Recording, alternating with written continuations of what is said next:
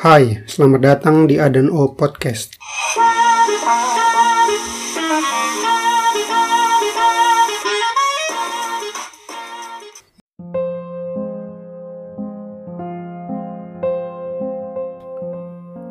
Tiga hari setelah mengumumkan KRI Nanggala 402 hilang kontak, TNI Angkatan Laut akhirnya menyatakan kapal selam tersebut tenggelam hingga kedalaman sekitar 850 meter. Pencarian baru menemukan serpihan benda yang diduga berasal dari dalam kapal yang berisi 53 orang itu. Secara teoretis, kapal yang hanya bisa menyelam sampai kedalaman maksimal 300 meter itu kemungkinan besar telah remuk akibat tekanan air laut tinggal berharap pada keajaiban. Panglima TNI Marsikal Hadi Cahyanto mengatakan isyarat Sapsang atau tenggelamnya Nanggala 402 dinyatakan setelah tim gabungan mencari keberadaan kapal selama 72 jam. Kapal ini dinyatakan hilang pukul 3 waktu Indonesia Tengah Rabu lalu saat melakukan gladi resik latihan penembakan.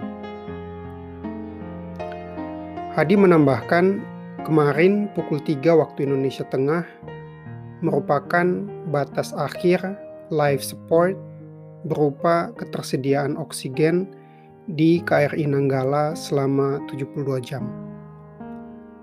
Hal itu dikemukakannya dalam konferensi pers di base operasi landasan udara Ngurah Rai, Bali kemarin. Tim pencari menemukan barang-barang serpihan kapal berupa tabung peluncur torpedo, pembungkus pipa pendingin, pelumas periskop kapal, semacam sajadah untuk keperluan sholat kru, dan spons penahan panas. Kepala Staf TNI Angkatan Laut Laksamana Yudo Margono yang mendampingi Hadi Cahyanto dalam konferensi pers itu mengatakan serpihan tersebut menjadi bukti sah bahwa kapal telah tenggelam. Yudo menyebutkan barang-barang tersebut diyakini milik Nanggala dan biasanya berada di dalam kapal. Serpihan itu tak bisa keluar apabila tidak ada tekanan dari luar atau terjadi keretakan yang ada di peluncur torpedo. Ini yang menjadi kesimpulan TNI bahwa kapal selam tersebut telah tenggelam. KRI Nanggala 402 hilang kontak saat gladi resik latihan penembakan torpedo pada Rabu dini hari lalu kapal selam berjenis U-209 bikinan Jerman Barat pada 1978 itu sudah berlayar di perairan utara Pulau Bali sejak Selasa lalu. Kapal itu bersiap menggelar latihan perang rutin yang akan dihelat dua hari berikutnya. Sesuai dengan rencana gladi resik latihan perang, Nanggala akan menembakkan torpedo berukuran 21 inci. Lalu, KRI Layang akan meluncurkan peluru kendali C-802. Target keduanya sama, yaitu bekas KRI Karang Unarang. Gladi latihan itu dimulai pada Rabu pukul 3 waktu Indonesia Tengah. Saat itu, Nanggala meminta izin menyelam dengan kedalaman 13 meter dan bersiap menembakkan torpedo. Yudo menambahkan, selama satu jam, para awak Sea Rider dan otoritas latihan menunggu lesatan torpedo, tapi tak juga muncul. Suasana semakin mencekam saat komunikasi radio dengan Nanggala terputus. Padahal seharusnya kru Nanggala lebih dulu berkomunikasi di radio untuk meminta izin penembakan torpedo. Ahli kapal selam dari Institut Teknologi 10 November, Wisnu Wardana menduga KRI Nanggala 402 remuk akibat tekanan hidrostatis atau tekanan akibat gaya yang ada pada kedalaman laut.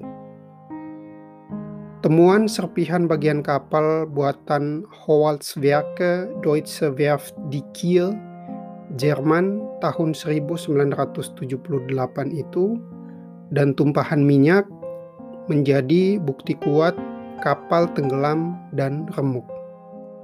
Apalagi posisi kapal disinyalir berada di 850 meter di bawah permukaan laut. Artinya, tekanan hidrostatis yang diterima Nanggala mencapai 70 atmosfer atau pressure bar. Pada kondisi normal, Nanggala hanya mampu menahan 20 pressure bar dengan kedalaman 200 meter. Wisnu mengatakan Nanggala didesain dalam kondisi kedap air dan udara. Di dalamnya, tekanan udara atau pressure hull dikondisikan sama dengan atmosfer bumi atau hanya pada satu pressure bar. Wisnu menyebutkan Nanggala mendapat tekanan hidrostatis yang melebihi kapasitasnya. Kapal itu memiliki kekuatan jelajah tidak lebih dari 300 meter di bawah permukaan laut.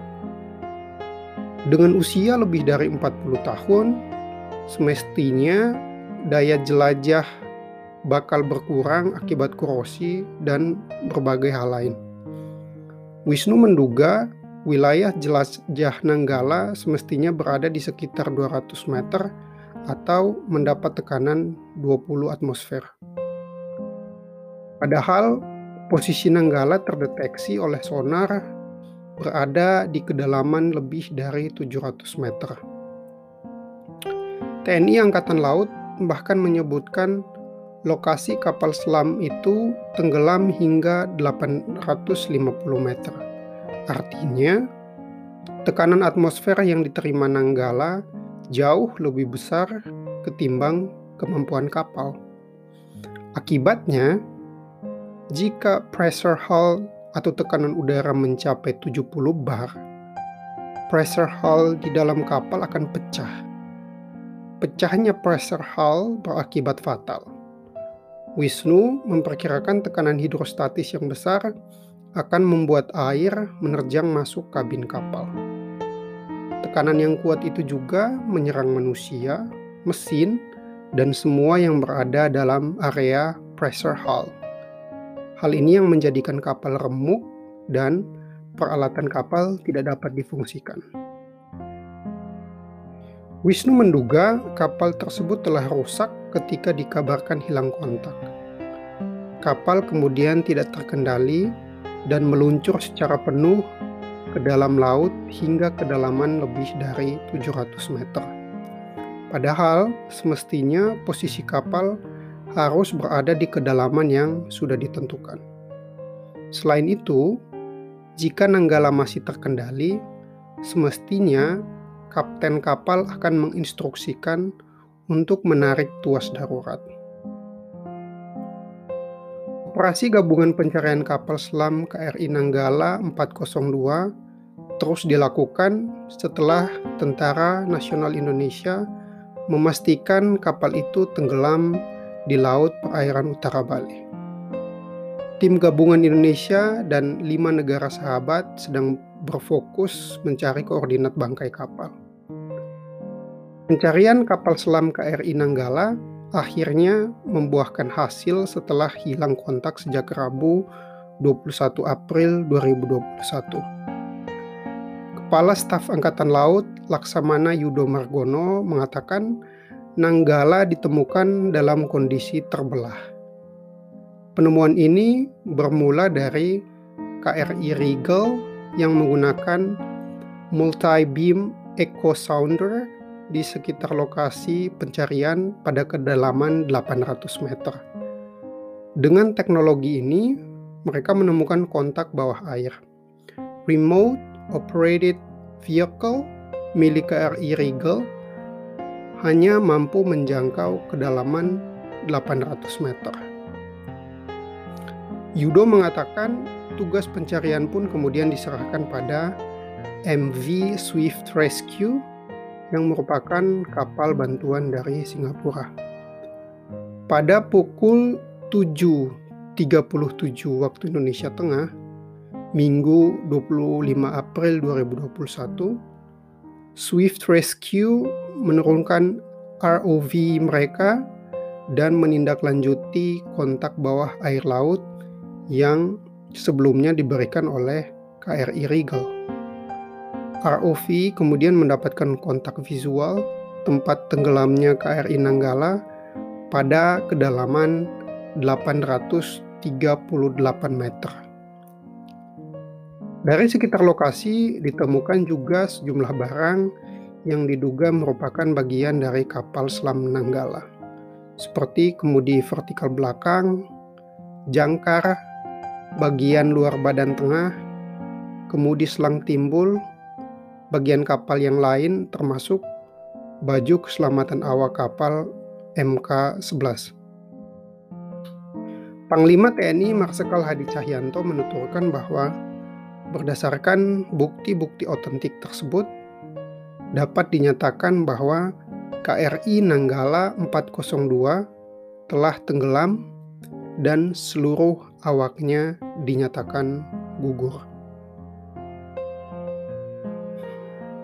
Kita doakan bersama semoga arwah para patriot personel KRI Nanggala 402 dapat diterima oleh Tuhan Yang Maha Esa. Terima kasih sudah menyimak podcast ini hingga selesai. Subscribe A dan O Podcast dan bagikan episode-episode dalam siniar ini. Jika kalian mendapatkan manfaat mendengarkan podcast ini, karena dengan begitu, kalian membantu saya untuk menjangkau target pendengar yang semakin luas. Podcast ini akan terus hadir dengan episode-episode terbaru yang membahas penerjemahan, kepenulisan, dan perkembangan berita-berita terkini. Jika kalian memiliki saran, kritik, atau pertanyaan-pertanyaan seputar siniar ini, hubungi saya melalui alamat surel a dan o at pacesepricesakan.com atau kunjungi website saya di www.pacesepricesakan.com. Terima kasih.